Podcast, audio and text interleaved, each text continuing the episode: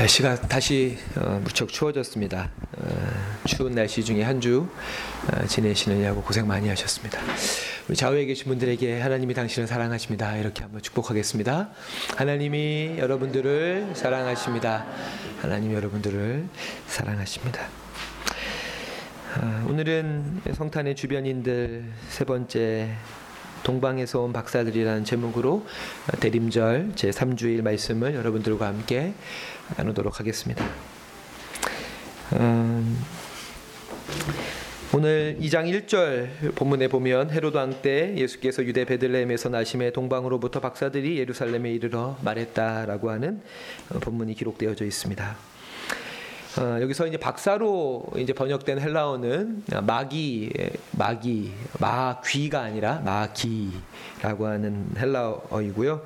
마구스라고 하는 단어의 복, 수형입니다 마구스. 마구스라고 하는 헬라어 단어의 뜻은 마술사 또는 점성술사 이런 뜻이 있습니다. 어, 영어 성경에서는 주로 이 박사를 와이즈맨이라고 번역을 합니다. 현자, 지혜자로 번역을 합니다. 음, 당시에 천문학을 연구하면서 이 사회와 또 인간의 미래를 점치는 자들은 굉장히 지적인 엘리트들이었기 때문에 어, 이들을 영어 성경에서는 와이즈맨 현자라고 이렇게 번역을 하고 있습니다. 어, 이들은 어디 어디에서 온 사람들인가? 어디에서 성경에 보면 1절과 2절과 9절에 동방이라고 하는 단어가 세 번 등장하는 것을 볼 수가 있습니다. 동방에서 온 사람들이죠. 그래서 우리는 줄여서 동방 박사라고 이야기합니다.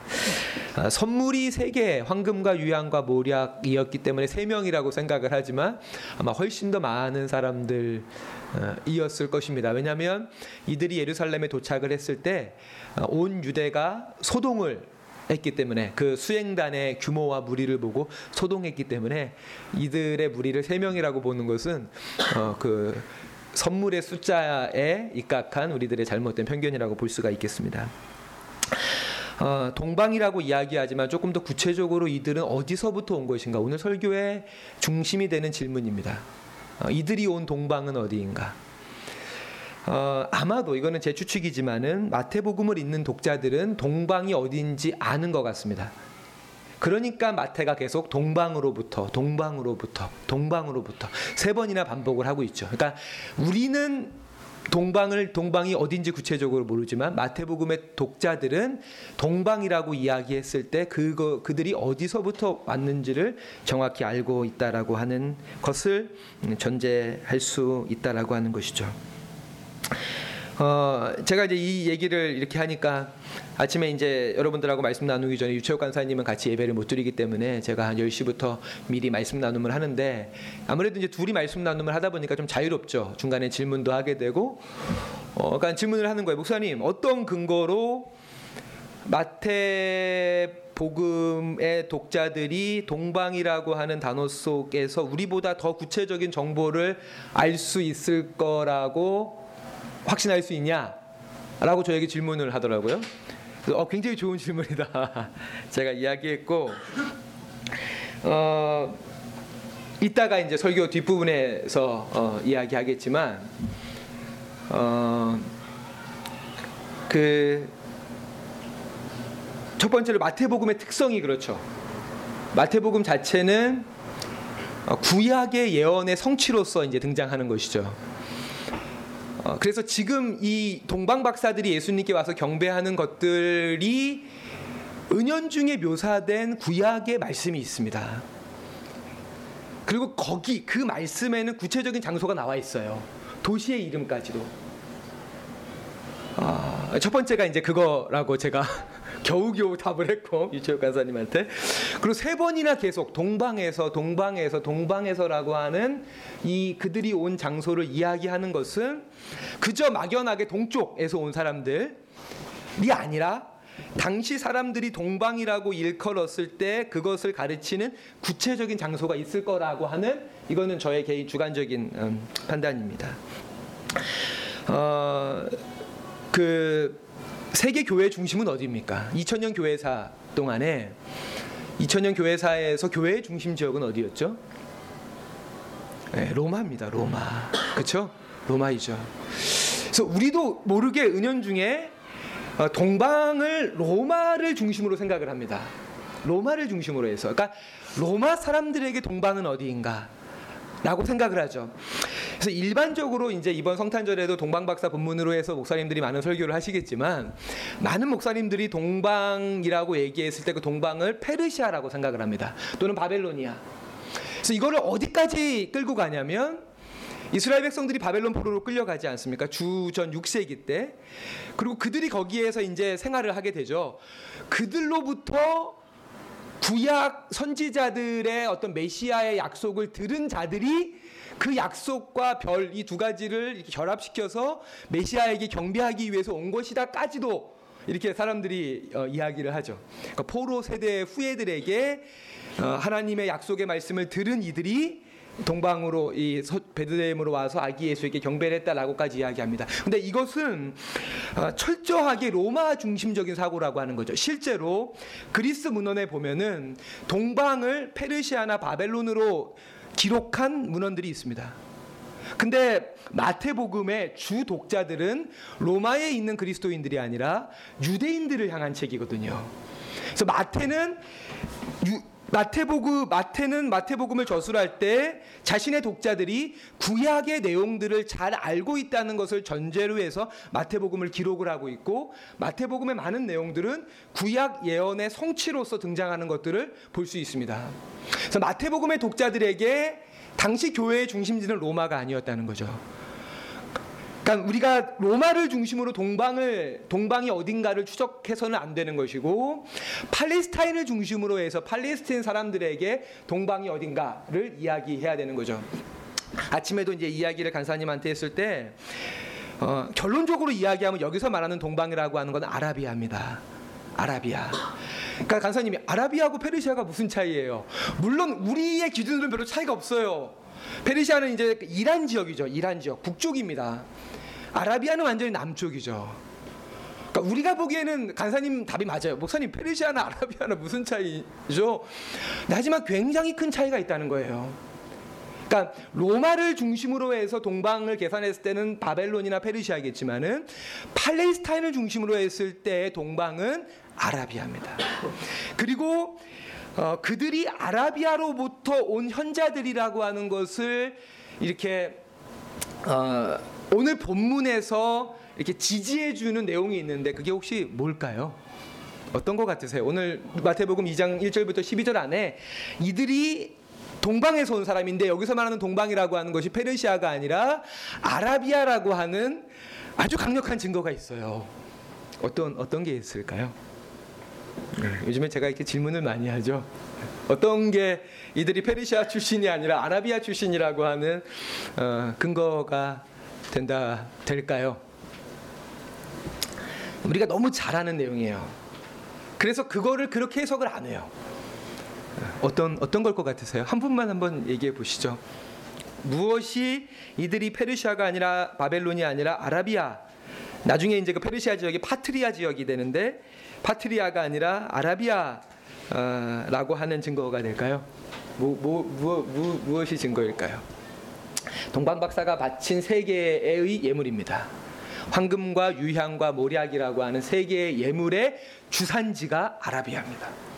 사실 이 세 개의 예물은 어, 이제 주로 이제 많은 목사님들이 어, 우리가 하나님께 선물을 드려야 된다. 하나님께 예물을 드려야 된다. 성탄절 절기원금을 드려야 된다 라고 하는 그 근거로 이 세 개의 예물을 이야기하지만 황금과 유황과 모리학이 등장하는 저의 기준에서 가장 큰 이유는 이 사람들이 어디서부터 왔는지를 밝혀주기 위해서 등장하는 장치입니다.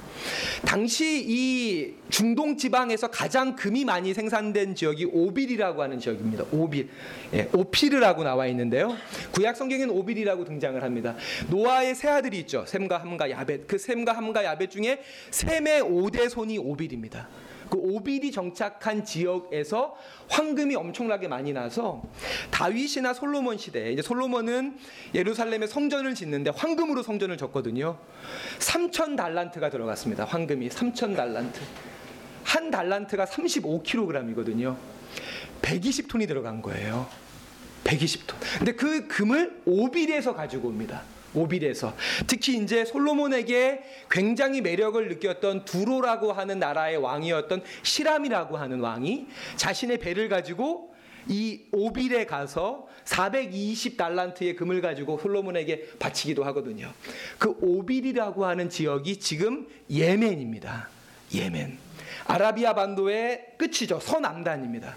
사우디아라비아의 왼쪽 끝이 바로 예멘이거든요. 예멘. 그러니까 황금을 바쳤다라고 하는 것은 이들이 오빌에서 왔거나 또는 그 근처의 사람들이라고 하는 아주 강력한 증거가 된다라고 하는 거죠. 유향 역시 마찬가지죠. 어, 유향 역시 어, 유향 유향 나무에서 나오는 송진을 말려서 만든 약재입니다. 약재. 어, 이 유향나무를 영어로 보스웰리아 나무라고 이렇게 부르는데 지금도 이제 보스웰리아를 네이버나 위키에서 이제 검색을 하면 주 생산지가 소말리아나 또는 오만입니다. 오만. 오만은 예멘 바로 위에 있는. 그러니까 이 아라비아 반도에는 세 개의 나라가 있는데 사우디아라비아가 있고 밑에 예멘이 있고 그 위에 오만이 있습니다. 그리고 소말리아와 오만에서 주로 보스웰리아 나무가 나오는데 가장 좋은 최상품의 보스웰리아 나무는 오만에서 나옵니다. 오만에서. 음, 그래서 이제 껍데기를 벗기면 송진이 그 소나무보다 훨씬 더 아주 찐득찐득한 송진이 나오고 그걸 2, 3주 동안 그대로 말리면 그것이 이제 굳어서 이제 약재로 이제 사용되는 것을 이제 유향이라고 이렇게 부르는 것이죠. 모리악 역시도 오만 지역에서 나오는 그런 추출물이라고 볼 수가 있습니다. 이처럼 황금과 유향과 모리아 그리고 당시 팔레스틴 사람들이 생각했던 동방은 아라비아라고 하는 것이죠. 마태복음과 누가복음에 나오는 예수 탄생 이야기를 처음으로 주석했던 사람이 유스티누스라고 하는 초대교회 교부입니다. 언제 때 사람이냐면 AD 150년경의 사람, 지금부터 1850년 전의 사람이거든요. 그 유스티누스가 쓴 주석서의 이름이 뭐냐면 유대인 트리포와의 대화라고 하는 책이 있습니다. 그러니까 AD 150년이었지만 어, 당시 그러니까 예수님 시대로부터 100년 정도가 지난 것이죠. 그 당시만 해도 세상이 많이 바뀌어서 예수님 당시의 유대인들의 풍습과 문화를 유스티누스 로마 사람이었던 저스틴으로서는 이해하는 데는 한계가 있었습니다. 그래서 자신이 알고 있는 성서의 내용을 유대인과의 대화 속 안에서 실질적으로 구현해내는 것이죠. 그래서 이제 그게 유스티누스의 그 주석인데 그 주석에 보면은 이 동방 박사가 어디서 왔는지에 대해서 이렇게 이야기합니다. 현자들은 아라비아에서 베들레헴으로 와서 아기에게 경배하고 선물로 황금과 유향과 모략을 바쳤다라고 이 어, 유스티누스 역시도 이 현자들이 아라비아 출신이라고 하는 것을 이야기하고 있고 뭐 대표적인 초대교회 교부인 터툴리안이라든지 로마의 클레멘스 같은 사람들도 이들은 페르시아나 바벨론이 아니라 아라비아 출신이다라고 하는 것을 이야기하고 있습니다. 지난주에 제가 이제 예수님이 마구간에 태어나신 것이 아니라 베들레헴 농가에서 태어났고 이제 그러한 어떤 주장의 근거로 케네스 베일리라고 하는 사람 이야기를 했고 케네스 베일리가 또 언급한 사람이 비숍이라고 하는 1920년쯤에 예루살렘에 거주했던 성공의 신학자의 이야기를 했죠. 그 비숍의 책에 보면은 이 요르단 사막이죠. 요르단 사막, 그러니까 요단강 동쪽 요르단 사막에서 자신이 베두인들을 만났던 경험을 기록한 내용이 있습니다. 그러면서 자신이 만난 베두인 부족 이름이 뭐냐면 알코카바니라고 하는 부족을 만났다는 거예요. 알코카바니. 근데 코캅이라고 하는 단어가 별이란 뜻입니다. 아랍어로 별. 그러니까 코캅바니는 별을 따라가는 사람들이란 뜻이라는 거예요. 그래서 이 비숍이라고 하는 사람은 분명히 현자들은 아라비아에서 온 사람들이다라는 어떤 그런 주관적인 경험까지도 이야기해 주고 있습니다. 어, 사실 예수님의 탄생의 이야기가 성경에 굉장히 이렇게 빈약하게 기록이 되어져 있죠. 지난 지지난주에 말씀드린 대로 마가복음과 요한복음에는 기록되어져 있지 않고 마태나 누가에만 기록이 되어져 있습니다. 하지만 어, 당시에는 그 마태 마가 누가 요한이 예수님의 이야기를 기록할 때 참고했을 것으로 보이는 이제 큐 문서라고 하는 가상의 문서인데요. 지금은 전해 내려오지 않지만 예수님의 그 살 예수님의 삶의 사건들과 말씀이 담겨 이렇게 아주 집약되어져 있는 하나의 문서입니다. 문서. 그 문서 안에서 어, 이제 마태나 누가나 마가나 요한이 자신의 신학 안에서 예수님의 예수님이 하나님의 아들이라고 하는 것을 나타내기 위해서 이제 자기에게 필요한 사건들을 취사 선택해서 기록을 한 것이죠. 취사 선택해서. 그래서 원래 그 추문서에는 아마도 훨씬 더 많은 예수 탄생과 관계된 이야기가 담겨져 있을 텐데 요한도 이제 그런 이야기를 하죠. 요한복음 20장 38절에 어, 예수님의 표적이 내 복음서 안에 다 기록된 것이 아니다라고 하는 이야기를 하고 있습니다. 그렇다면 왜 마태는 어, 여- 여러 가지로 뭐한 뭐 예를 들어 열 가지라고 친다면 예수님의 탄생 이야기가 그 중에 동방박사 이야기를 왜 기록을 하고 있을까요? 왜? 그 중에 왜 동방박사 이야기를 뽑아서 예수 탄생 이야기의 가장 중요한 이야기로 어, 마태는 그 이야기를 마태복음의 서두에 기록을 하고 있을까요? 그것은 아마도 이거는 뭐제거 추측만은 아니지만 예수님의 탄생이 이사야 60장의 성취라고 보았기 때문이라고 생각을 합니다. 당시에 유대인들이 가장 그러니까 지금 가장 많이 발견되는 성경 사본이 혹시 어떤 책인지 아십니까? 66권 성경책 중에서 뭐 66권까지는 다 가지 말고 구약 성경 39권 중에 사본으로 가장 많이 발견되는 게 혹시 뭔지 아세요? 창세기부터 말라기까지 중에 가장 많이 발견되는 구약 성경 중에 한 권의 책을 꼽자면 압도적으로 이사야입니다. 80% 이상의 사본이 다 이사야예요. 그 얘기는 유대인들이 이사야를 아주 열심히 읽었다는 거거든요. 이사야라고 하는 책을. 왜냐하면 모세오경은 거의 다 외웠고 어렸을 때부터 구전을 통해서 또 시나고구에서 아버지에게로부터 이사야 이야기는 다 외웠고 시편은 예배 드릴 때마다 계속 낭송하는 것이기 때문에 역시 잘 알고 있고 가정집이나 또 작은 공동체에서 이사야 사본을 필사해서 읽고 소장하는 일들이 있었습니다. 실제로 마태는 예수님의 탄생을 이사야 60장의 성취라고 본 것이죠. 그래서 동방박사 이야기를 기록을 한 것입니다. 우리 이사야 60장을 같이 한번 볼까요? 60장을 같이 보겠습니다. 이사야 60장 1절을 잠깐 보면 이 이야기가 전부 다 하나님의 아들 예수 그리스도의 어떤 탄생과 그로 인한 구원을 이야기하는 것들이죠. 1절을 제가 읽겠습니다. 일어나 일어나라 빛을 발하라 이는 내 빛이 이르렀고 여호와의 영광이 내 위에 임하였음이니라. 보라 어둠이 땅을 덮을 것이며 캄캄함이 만민을 가리려니와 오직 여호와께서 내 위에 임하실 것이며 그의 영광이 내 위에 나타나리니 나라들은 내 빛으로 왕들은 비치는 내 광명으로 나올 것이다. 아멘. 6절을 우리 같이 한번 읽어 볼까요? 시작.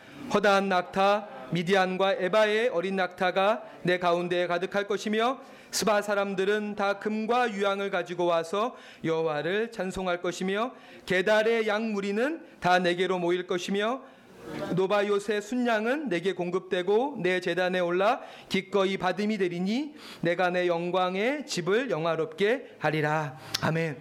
여기 나와 있는 6절에 나와 있는 미디안과 에바와 스바는 전부 다 아라비아 사막에 있는 족속들을 부족들을 의미하는 것들이죠. 이들이 낙타를 타고 올 것이고 낙타를 가지고 올 것이고 그리고 황금과 유향을 바칠 것이다. 이사야 60장의 성취로서 아, 예수 그리스도의 탄생을 봤기 때문에 마태는 동방박사 이야기를 선택해서 자신의 복음서 안에 기록을 하고 있다는 것이죠. 조금 더 뒤에 보면 10절을 보면은 내가 노하여 너를 쳤으나 이제는 나의 은혜로 너를 불쌍히 여겼은즉 이방인들이 내 성벽을 쌓을 것이요 그들의 왕들이 너를 섬길 것이며 내, 하- 내 성문이 항상 열려 주야로 닫히지 아니하리니 이는 사람들이 내게로 이방 나라들의 재물을 가져오며 그들의 왕들을 포로로 이끌어 옴이라. 아멘.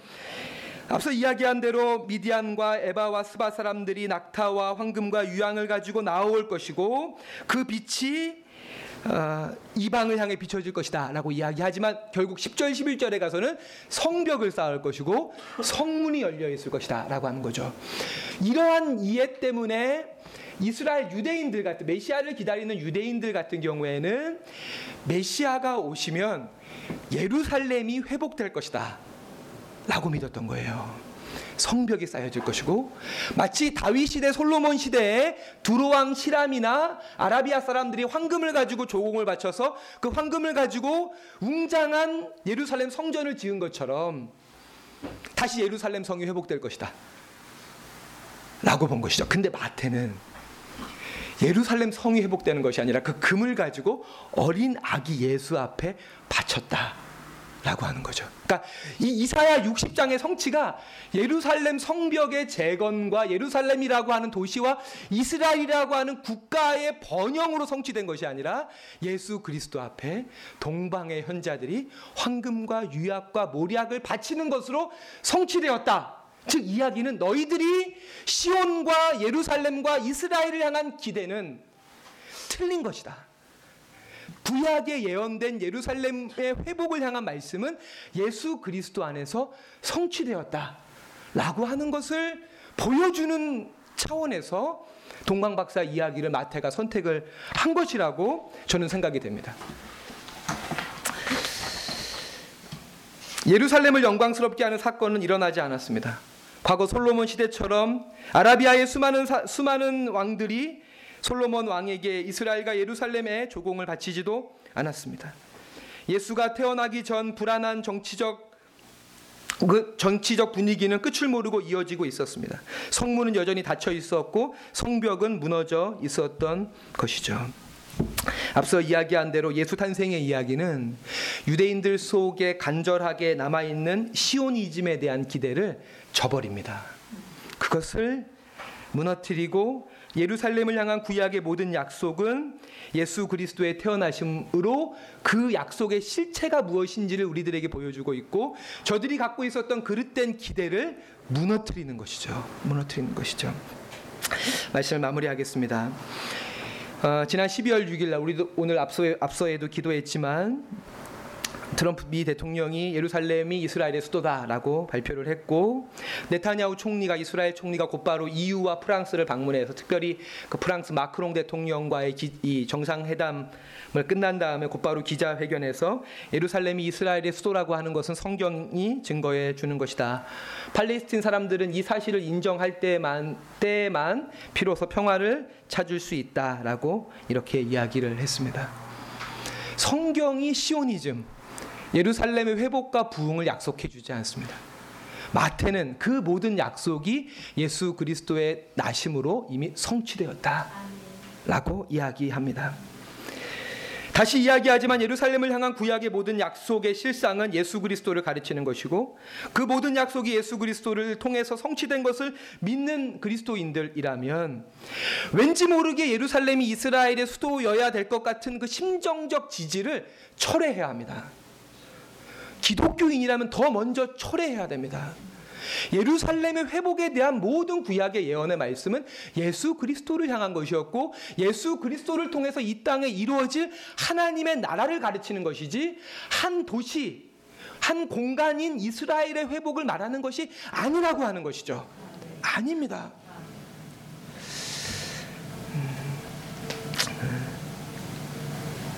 음. 더 나아가서 어, 저는 이렇게 도전하고 싶은데요.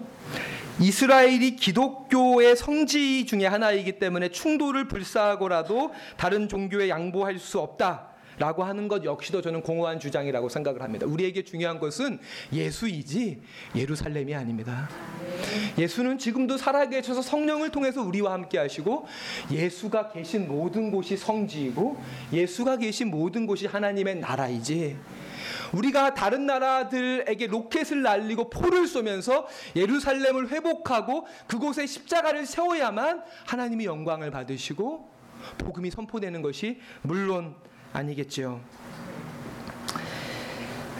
예수가 중요한 것이지 예루살렘이 중요한 것이 아닙니다. 그리고 정말 우리가 중요 우리에게 중요한 것이 있다면 그 종교 간의 갈등 속에 고통받고 있는 그 땅의 주민들입니다. 이스라엘이 영국과 미국의 군사력을 등에 업고 수백 수천 년 동안 팔레스틴 사람들이 조상으로부터 후손에까지 살아갈 터전을 빼앗고 빼앗을 뿐 아니라 지금도 포탄이 오가는 전쟁터로 만들고 드높은 담을 담을 쌓아 고립시켜 버린 그 팔레스틴 사람들을 기억하는 것이 이번 예루살렘을 두고 벌어진 사태를 바라보며 바라보는 그리스도인들의 올바른 관점이고 태도이고 우리의 삶의 모습이어야 한다는 것이죠. 우리 잠깐 사진을 잠깐 볼까요? 아, 간사님이 그 사진을 안, 안 띄워놓으셨군요. 팔레스틴 사람들이 지금 팔레스틴 지역에서 살아가는 지역이 두 군데가 있죠. 가자 지구하고 이제 서남단입니다. 왼쪽으로는 지중해고 남쪽으로는 이집트 지역이고 이스라엘 최남쪽에 가자 지구라고 하는 곳에 살고 있는데요. 완전히 이스라엘이 그곳을 봉쇄해 버렸죠. 가자 월이라 그래가지고 10m가 넘는 시멘트로 65km인데요. 그 이 65km를 다 둘러싸 버렸어요. 그 전기도 이스라엘에서 들어가고 물도 들어가는데 얘네가 말을 안 들으면 끊어버려요. 인터넷도 끊어버리고. 그러니까 실제로 팔레스틴 안에서 일어나고 있는 어떤 여러 가지 고통들이 서방 세계에게 이렇게 나타나지를 못하는 이유 중에 하나. 또 하나가 웨스트뱅크라고 하는 예루살렘 이제 예루살렘 위쪽이죠. 이 위쪽 지역도 전부 다 이 웨스트뱅크 wall로 다 둘러싸 버렸어요. 그래서 유대인 정착지와 팔레스틴 정착지를 완전히 구별해서 말 안 들으면 물 끊고 수도 끊고 저들의 삶을 고립시키는 그러니까 이스라엘은 그 군사 작전의 원칙이 있죠. 100배의 원칙이 있습니다. 100배. 이스라엘 사람이 한 명이 죽으면 100명의 팔레스틴 사람을 죽입니다. 100명의. 그래서 마지막 2005년도에 있었던 2차 안티 인티파다 때도 이스라엘 사람 12명 죽었거든요. 그럼 팔레스틴 사람 몇 명이 죽었겠습니까? 1200명이 죽였죠. 1200명이. 그렇죠. 이제 그거를 이제 끊으려고 했던 이스라엘의 총리가 라빈이라고 하는 94년도에 아라파트를 만난 사람입니다. 그 만남이 아주 특별한 게 뭐냐면 93년에 헤브론, 그러니까 이스라엘 지역이죠. 헤브론 그 유대인 회당에서 유대인들이 예배를 드리고 있는데 이 팔레스틴 무장 하마스가 총기를 난사합니다. 270명이 죽어요. 93년에. 그러니까 사실상 2만 7천 명을 죽여도 부족한 거예요. 그 전까지 치면. 근데 어, 라빈이라고 하는 이스라엘 총리가 아라파트를 만나죠. 그래서 오슬로 협정을 맺습니다. 그두 나라 체계가 국제사회로부터 인정을 받게 되는데 라빈은 이제 그 이후에 암살을 당하게 되고 페레즈라든지 샤론이라든지 네타냐후와 같은 아주 강경파가 이스라엘 총리로 계속 어, 지금 어, 이렇게 계속 연이어서 통치를 하면서 결국에 2017년 12월 6일에 어, 트럼프 대통령의 입을 통해서 예루살렘이 이스라엘의 수도라고 하는 어, 이, 이 트리거를 이 방아쇠를 당겨버렸고 향후 중동의 상황이 어떻게 될지 모르는 그런 상황이라고 하는 거죠. 많은 기독교인들이 예루살렘이 이스라엘의 수도라고 알고 있습니다. 어, 당연한 거 아니야? 그리고 실제로 이번 결정 때문에 미국 내에서 보수 기독교인들의 트럼프에 대한 지지율이 높아지고 있죠. 실제로 굉장히 많이 빠졌어요. 얼마 전에 알라바마에서 보궐선거가 있었는데 알라바마는 공화당 밭이에요. 공화당 밭 그리고 지난 대선 때도 거의 8대 2로 트럼프를 지지한 곳이었는데 거기에서 알라바마에서 민주당이 당선이 된 거예요. 그러니까 트럼프가 위기 의식을 느낀 거죠. 어떻게 하면 공화당 지지와 보수 기독교인들의 지지를 끌어올릴 수 있을까? 그럼 기독교인들에게도 굉장히 중요한 도시인 예루살렘을 이스라엘 수도로 인정하자라고 하는 결정을 내리게 된 것이고 이 결정이 트럼프의 정치적 이득을 갖고 올지 모르겠지만 팔레스틴 사람들의 엄청난 고통을 지금 팔레스틴 사람들이 요구하는 건 뭡니까? 동 예루살렘, 그 황금 모스크가 있는 동 예루살렘을 우리의 수도로 인정해 달라라고 하는 거거든요. 음, 근데 이게 완전히 이 트럼프의 주장 때문에 물거품이 된 그런 상황입니다. 사랑하는 성도 여러분, 기독교인으로서 우리는 더욱더 이스라엘 예루살렘이 이슬람교와 유대교의 성지라고 하는 것을 존중해야 됩니다. 기독교인으로서 더욱더 기독교인이기 때문에 더욱더 그것이 기독교의 정신입니다. 물론 예루살렘이 훌륭한 성지로서 우리도 나중에 저도 한 번도 이스라엘을 가본 적이 없는데 우리가 신앙 탐방을 갈 수 있으면 좋겠지만 그것이 아무리 중요한들 기독교의 정신인 사랑과 평화보다 더 중요하지는 않습니다. 얼마든지 예루살렘을 포기해서라도 사랑과 평화를 얻을 수 있다면 예수가 그 땅에 살아나실 수 있다면 우리는 예루살렘을 포기할 수 어, 있는 사람들이죠. 그래서 제가 어, 사실 저 주변에 이제 목사님 친구들 보면 이제 성지순례 갔다 오신 분들이 꽤 있으세요. 근데 제 안에서 그 마음들을 어떻게든 이렇게 안 가려고 예루살렘이 성지가 아니다. 나의 성지는 상계 이동이다. 나의 성지는 신일고등학교다. 라고 하는 나의 성지는 가정이다. 라고 하는 생각을 끊임없이 가지려고 해요. 예루살렘에 어떤 특별한 영적인 지위나 권위를 두지 않으려고 해요. 여러분들 안에도 그런 마음이 있다면 이 시간 오늘 말씀을 통해서 내려놓으시고 중동의 평화, 예루살렘의 평화를 위해서 기도해 주시고 그 땅에 고통받는 팔레스틴 사람들의 그 고통을 위해서 함께 마음을 모아 주시기를 부탁을 드리겠습니다. 기도하겠습니다. 평화의 하나님, 동방으로부터 온 현자들, 지금으로 말하면 사우디아라비아, 이슬람권에서 온 이들이 예수 그리스도 앞에 황금과 유약과 모략을 바치며 경배했습니다. 예수님 태어나신 그 베들레헴은 가난하고 비천한 목자들이 와서 예수의 탄생을 경배하고 이교도 이방인이었던 동방의 현자들이 와서 예수의 탄생을 경배했다. 가난한 자, 부자, 이교도 이방인 국적과 혈통과 종교를 가리지 않고 하나 되고 화합했던 그런 평화의 자리였던 것을 저희들이 기억합니다. 신앙을 이유로 우리의 욕심을 충족시키려 하고 신앙을 이유로 우리의 정치적 권력과 우리의 경제적 이익을 포기하지 않으려 하는 우리의 욕망의 포장지로 신앙을 덮어 씌우려 하는 저희들의 죄악을 오늘 말씀을 통해 저희들 발견하게 하시고 신앙의 본질 주님이 우리에게 보여주신 그리스도교의 신앙의 본질을 다시 한번 붙들며 이번 예루살렘 사태의 본질을 바라볼 수 있는 올바르게 바라볼 수 있는 성숙한 눈을 저희들에게 허락하시고 팔레스틴의 평화, 그들의 독립, 그들의 자유를 위해서 함께 지지하며 그들의 편에서 함께 기도하고 그 날을 함께 기다리는 새사랑 공동체 또 온 세상의 그리스도인들 될 수 있도록 주님께서 함께 해 주시옵소서. 감사드리며 예수님의 이름으로 기도합니다. 아멘. 아멘.